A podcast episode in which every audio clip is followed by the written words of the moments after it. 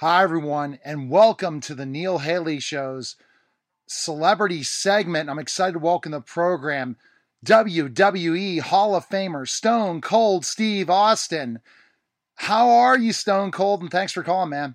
Hey, man, I'm doing good. Thanks for helping me spread the word about the show. I appreciate it. Man, yes, straight up with straight up Steve Austin on the USA Network, but we have three connections. Very strange situations. One connection is I'm a former professional wrestler, wrestled in the minor leagues, worked for uh, Bert Prentice and uh, Jerry the King Lawler down south, and I worked with you once, Omaha, Nebraska. Did TV, uh, did a job match in WWE, teamed up uh, with Derek Stone, and we wrestled uh, the Nation of Domination out in, in Omaha. And also another connection is that Duke Droese, I manage his social media. So it's pretty kind of cool those types of connections. Duke said hi, exactly, man. That you say that, and uh, man, how about working with the Nation of Domination back in the day? That that must have been intimidating. And going back to Duke, the Dumpster Droese, we recently connected about a year ago, and we used to travel together back in our days, and, and back at, when it was a WWF. So Man, a lot of common ground there. Last thing is, we're both talk show hosts. You you, ha- you have a podcast. I have a radio show slash podcast. Now moving into the TV venture. So those are the three connections we have, uh, Steve, for sure. What? How difficult is a challenge is it to transition, Steve, from pro wrestling to the entertainment world after? What are what are the similarities and what are? The- Man, I tell you what, I always tell people that being inside a twenty by twenty squared circle doesn't teach you about anything other than how to connect and identify with you know a crowd that you know you're working that building and you're working off response you know based on what you do everything you do in a ring you do to elicit a response based yeah. on that response yeah. you proceed accordingly and you're listening to that crowd so anyway all these years later you know i started podcasting and talking to people and i got a chance to kind of break down the doors or uh, I guess everybody thought of Stone Cold Steve Austin that I was always pissed off, mad, or drunk every day of my life, and that's not quite true. I, you know, I do know when it's five o'clock, but I love to laugh and have a good time, and I love to communicate with people.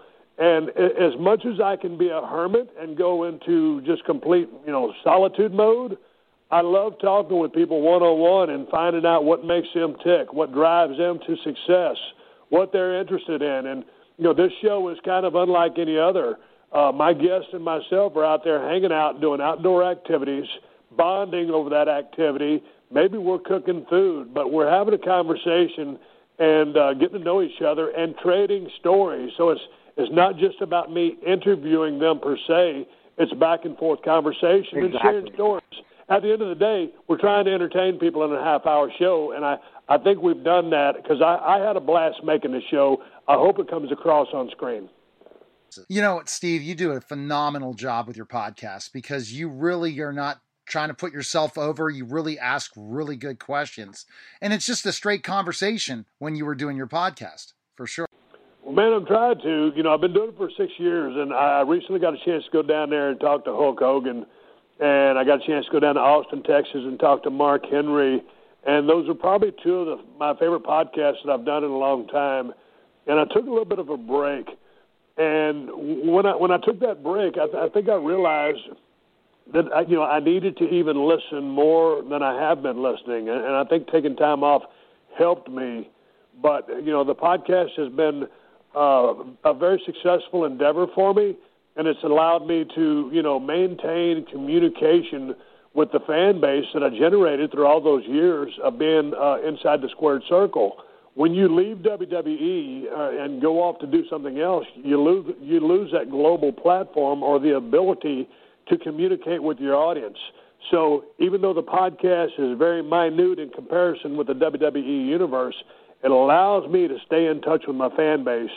And now with Straight Up Steve Austin on the USA Network every Monday after Raw well, at least for the next seven That's weeks. Great time slot. To stay, yeah.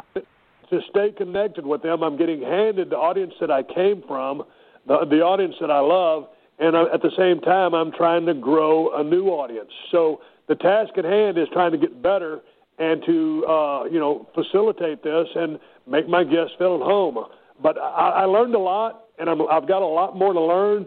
But I had a damn good time And you know what, Steve? What I've noticed with you and with you, your interviews again, is that you want to make a connection with people, and those are the best talk show hosts in America. The best in the world are always the ones that try to make a connection with their guests. I'm trying to. You know, I've been doing it for six years, and I recently got a chance to go down there and talk to Hulk Hogan, and I got a chance to go down to Austin, Texas, and talk to Mark Henry, and those are probably two of the, my favorite podcasts that I've done in a long time.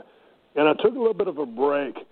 And when I when I took that break, I, th- I think I realized that I, you know I needed to even listen more than I have been listening, and, and I think taking time off helped me.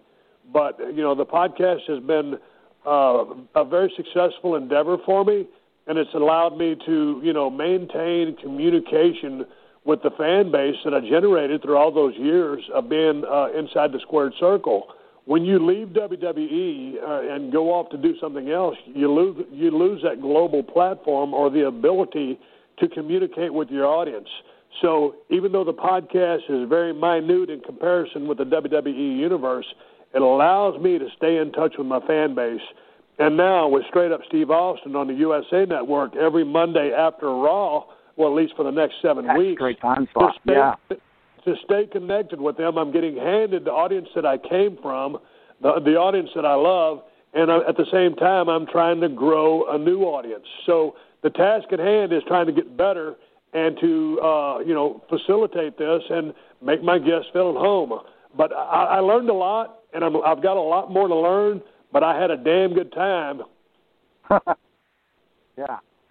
Yeah, you, you know you have to because you, you you want people to open up, and but also you know when someone agrees to come on a podcast or to come on a show, well, then they're they're they're they're engaging, and and so you know you want them to be there, you want them to be present, you want them to open up, and I'm not trying to ask things that they don't want to talk about. I just want to share stories and have a good time, and at the end of the day, you know whether it's my podcast or straight up Steve Austin or or anything I do I cannot I cannot solve the problems of the world because I'm just an entertainer. But if right. I can make you laugh or forget about something for a half hour or an hour and a half podcast and you enjoyed the conversation, then I've done my job and I'm happy with myself. And that's the truth. Let people lay back and enjoy the conversation and learn something they never learned about that person for sure. So, again, Steve, it's going to be on after Monday Night Raw tonight.